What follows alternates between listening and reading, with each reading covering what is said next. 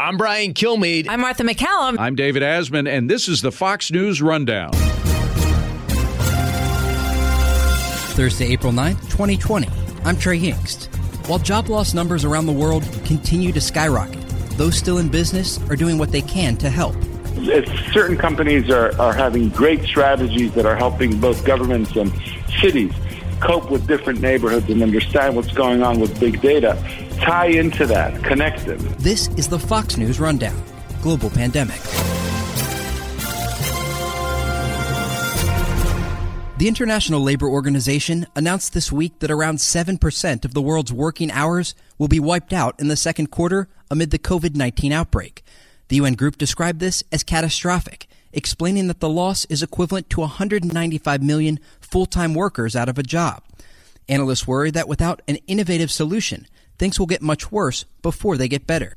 Over the next few minutes, you'll get the latest global headlines on the virus and hear from Erel Margalit, the founder and chairman of Jerusalem Venture Partners, who is bringing industries together to help. Starting first, though, in Canada, the country's economy continues to get hit hard by the coronavirus downturn.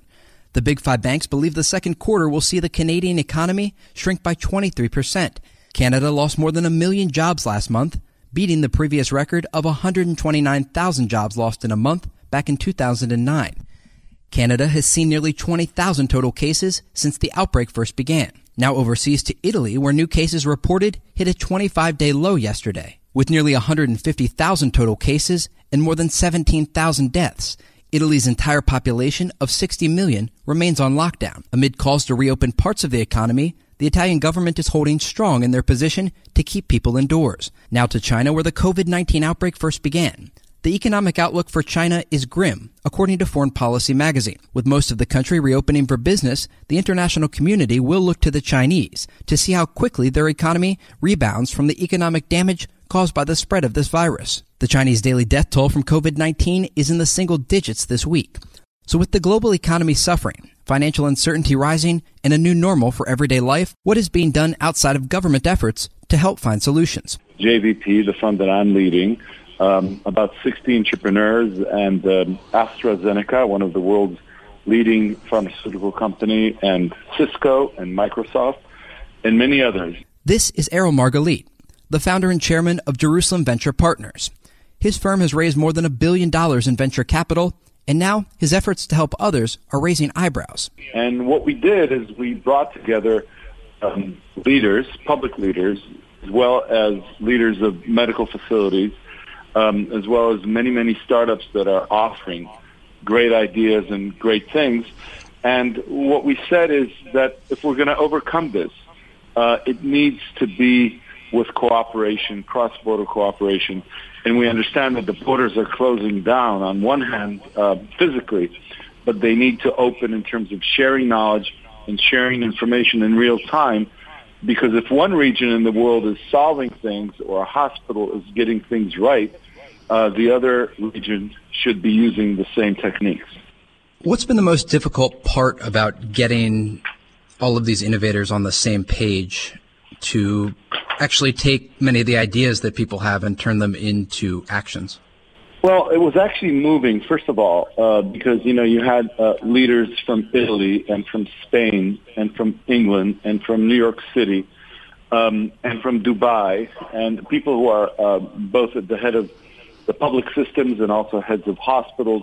You had doctors. You had people that are using techniques. You, you had people who, who were saying that some of the protocol in the hospitals was wrong in the first place, and then it's now being corrected. And then you had startups that are just inventing, um, you know, both the ability to predict uh, where the outbreak is actually happening with big data. Uh, how do you monitor patients from afar without touching them? Um, different elements of uh, sensors that allow you to uh, see the temperature of big parts of the populations and then have more indications on what's going on.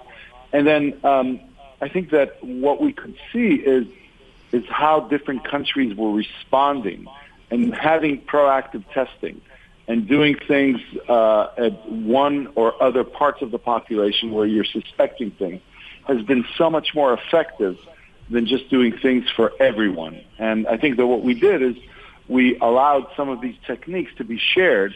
And the high tech and the startup and the big data community are now working much more in concert with the policymakers as we try to find a vaccine, one, but also as we try to cope with things that are going to repeat themselves because people are now understanding that you need remote care, you need the ability to sense things in advance, you need the ability to work outside the hospitals and not just in the hospitals in order to intercept some of the uh, worst outbreaks that are happening.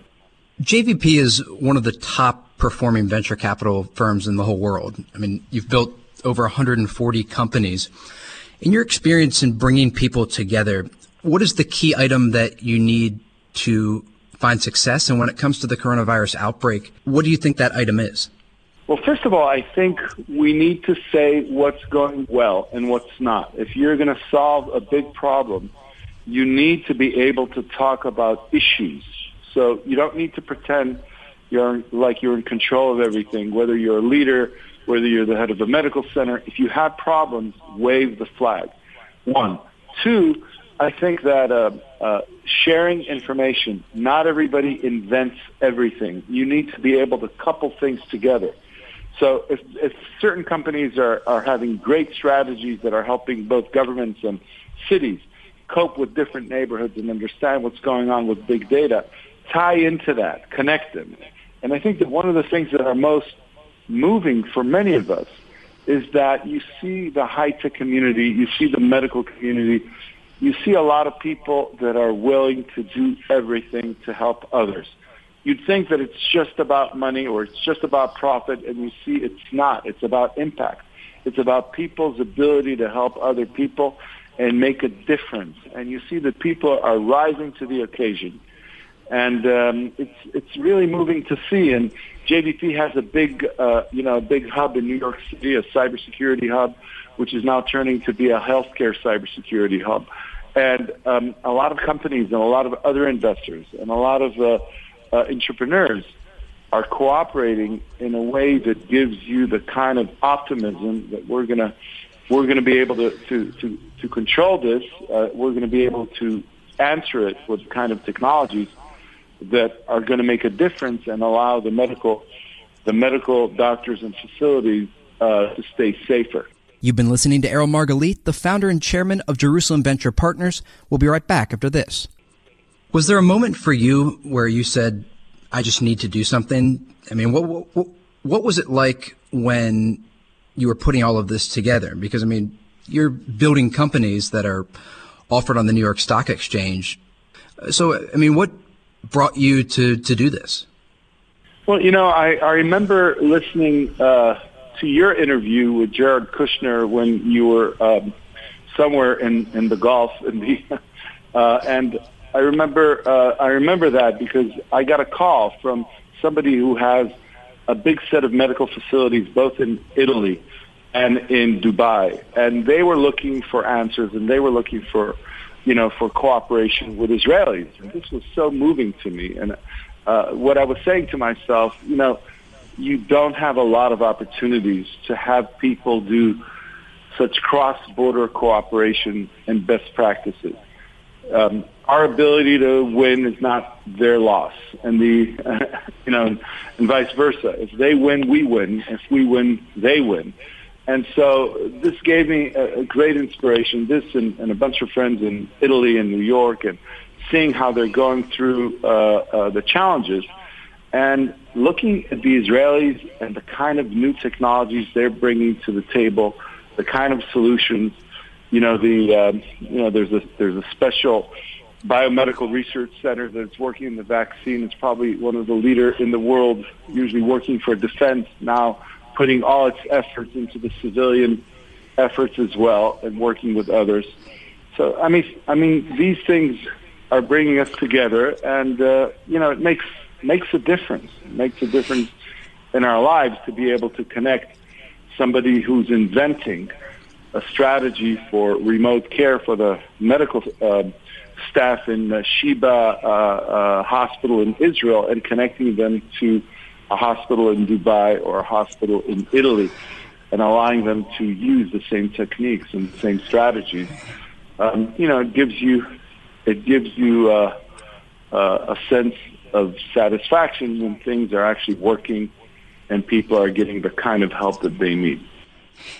And finally, what are your biggest concerns when it comes to the economy? I mean, we are seeing cities around the world and countries completely locked down as a result of the coronavirus outbreak. In Israel, there are new restrictions. In the United States, there are new restrictions. And there are very few countries who are quickly returning to normal life. When you see the stock market as volatile as it is and the job loss numbers, what stands out to you that needs to be done, and what are the concerns that you have working in the space that you do? So first of all, we have about six companies, and each one of our companies was making sure that it has at least 12 to 18 months of runway in terms of cash. And we did a lot of rounds, both internal and external, to make sure that that happens. And I think everybody needs to do so, whether you're a small business or a large company. You need to align your business plan. You need to be ready for, uh, you know, for more difficult days. But what I would say to policymakers, you know, closing an entire country down doesn't make any sense anymore. You need to be much more selective. You need to have data to understand which neighborhoods in the city are the most problematic so you don't have to take care of the entire city. You need to be able to use big data to understand where things are wrong and where things are getting better. You need to be able to create a safe place the day later with flights um, and with uh, more secure places where you can actually work. People need to envision this today, even though we may be still at the heart of the outbreak. Um, and I think that the commitment to understand better what's going on, to have testing proactively, to have safe places, to have safe flights, to have sort of a coronavirus visa is going to be uh, something that people will be looking for because the economy is international. It's not just national. And people will be looking for the right time to go back to work. And then governments, what I would say to to a lot of the, uh, you know, the assistance policy, and I think the U.S. has certainly put um, one of the strongest uh, economic aid packages that I've ever seen. I think it gave a great inspiration to the rest of the world. What I want to say to policymaker, make it matter to the small businesses, make it matter to the companies, make it matter to the people, because giving headlines is one thing, but set the procedures so that these businesses could get the help and assistance that they want in real time.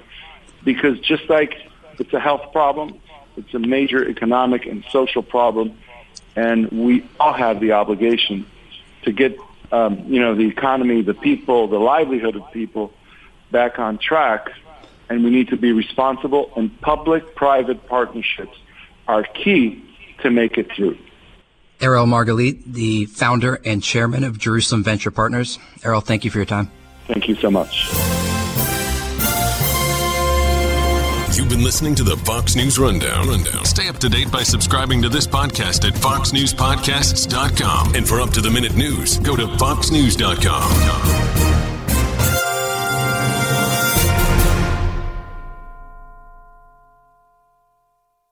The Fox News Rundown, a contrast of perspectives you won't hear anywhere else. Your daily dose of news twice a day, featuring insight from top newsmakers, reporters, and Fox News contributors. Listen and subscribe now by going to foxnewspodcasts.com.